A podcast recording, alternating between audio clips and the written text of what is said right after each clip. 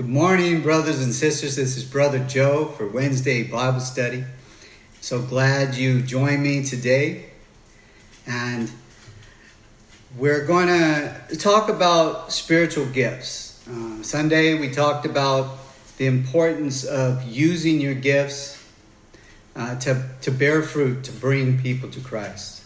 And so today, we're going to talk about those gifts. When you become a genuine Christian, you get filled with the Holy Spirit. Everyone gets a spiritual gift for the furtherance of the kingdom of God, right? And so uh, you need to ask the Holy Spirit what your spiritual gift is. Some people have more than one gift, right? And so we'll look at that today, and we're going to read out of 1 Corinthians chapter 12, uh, reading from verse 4, and it reads. There are diversities of gifts, but the same Spirit. There are differences of ministry, but the same Lord. And there are diversities of activities, but it is the same God who works in all, in all. But the manifestation of the Spirit is given to each one for the profit of all. In other words, the Holy Spirit delivers gifts to each one, and it's who the gift that God wants you to have that, that, that will furtherance the kingdom of God. For to one is given the word of wisdom through the Spirit, to another the word of knowledge, that's understanding the word of God, through the same Spirit, to another faith by the same Spirit we all have to have faith to be saved. But some brothers and sisters will have more faith than others. You understand? To another, gifts of healing by the same Spirit. Okay? Many people get sick. I'll look on Facebook many times. My friends want prayer. You can intercede for other people. All right? As Moses interceded for the Israelites, and you can pray for them. Prayer for someone else is stronger than praying for yourself. So it's really good. But be careful who you ask to pray for you, right? God doesn't want to hear prayers to other gods, to fake gods, right? Yeah, so you know, look for righteous Christians to have them pray for you. To another, the working of miracles a miracle, it's not the same as, as the healing one, okay? The healing one, somebody's sick, he's in the hospital, he's having an operation, you pray for him, righteous prayer goes far, and, and he has a good result, and he gets healed. A miracle is something that happens that shouldn't happen. You understand?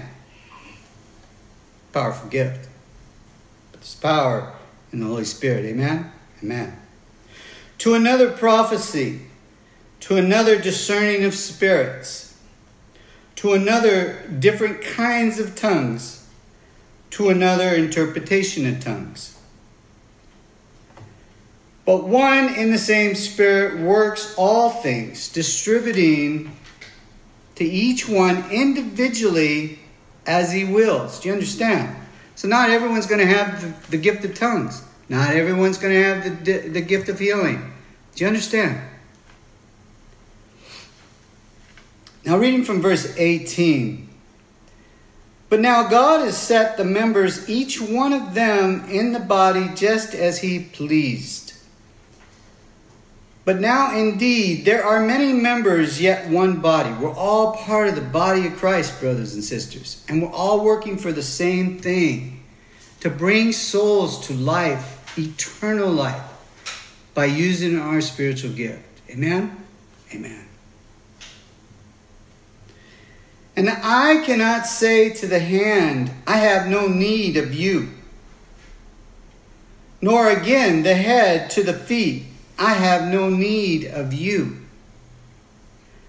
No, much rather those members of the body which seem to be weaker are necessary. Okay? So let's say somebody has four gifts. He has a gift of preaching, teaching, healing, even miracles. Hmm? But there's another one that has the gift of love. The one that, that has all these gifts, many times they get puffed up, unfortunately. And he's saying you cannot look down at and the one with love and say, well, we don't need you. No, brothers and sisters.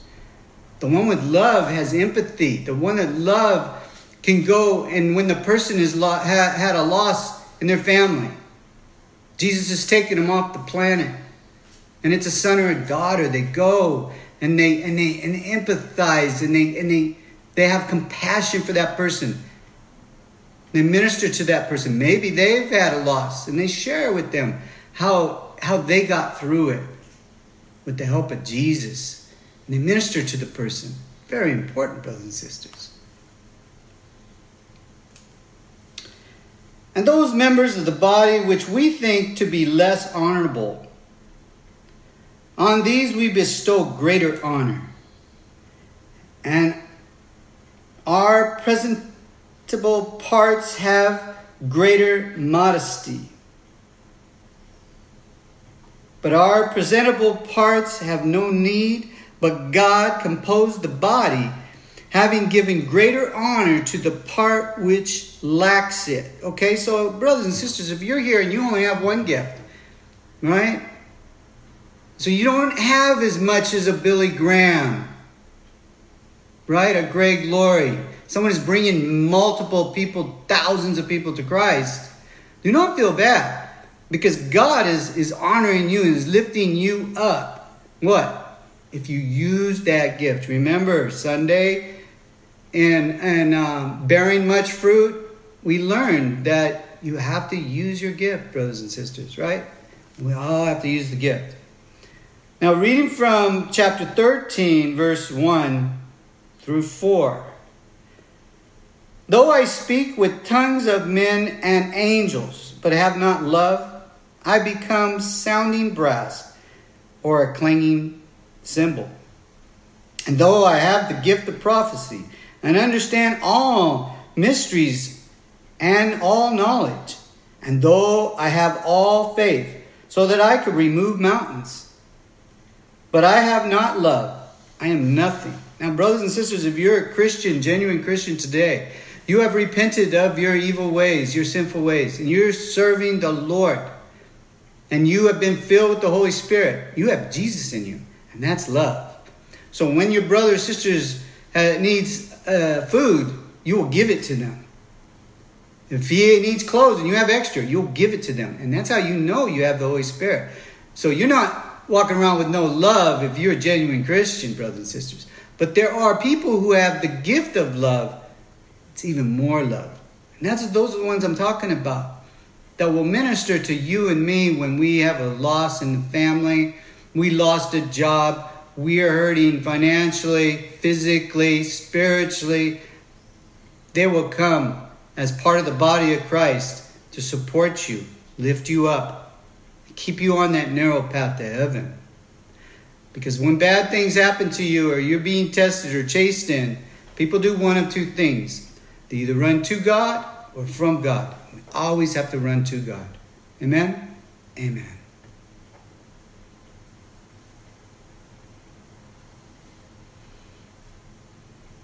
And though I bestow all my goods to feed the poor, and though I give my body to be burned, but have not love, it profits me nothing.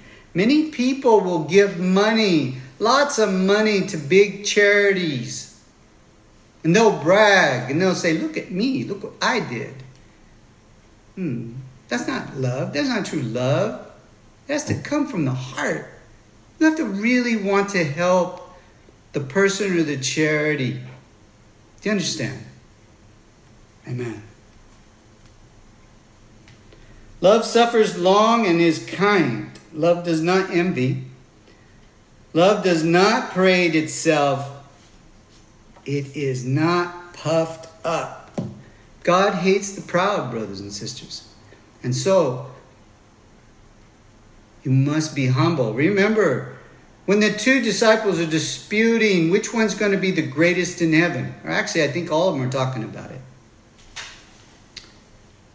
Jesus takes a little child, puts him on his lap, and says, Unless you're like this little child, you will by no means enter the kingdom of God.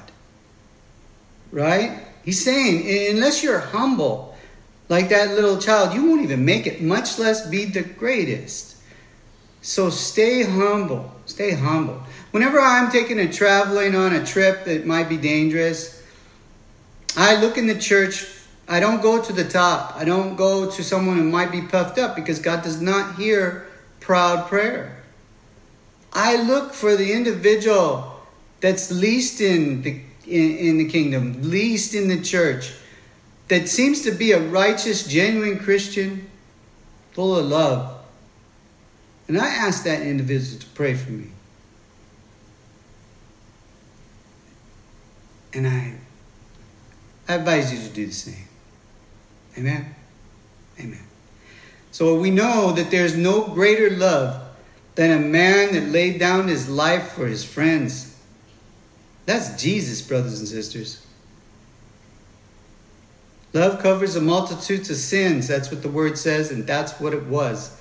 It was Jesus who died for our sins and then allows us to call him friend if we obey him. That's found in John 15. So, brothers and sisters, I hope you're enriched with this. And we all need to get together and work together, right? For the kingdom of God, to bring as many souls as we can for salvation, so they can live forever and ever with our Lord and Savior. So remember to pray up every day and read up every day and keep the love of Yeshua, Jesus, in your heart.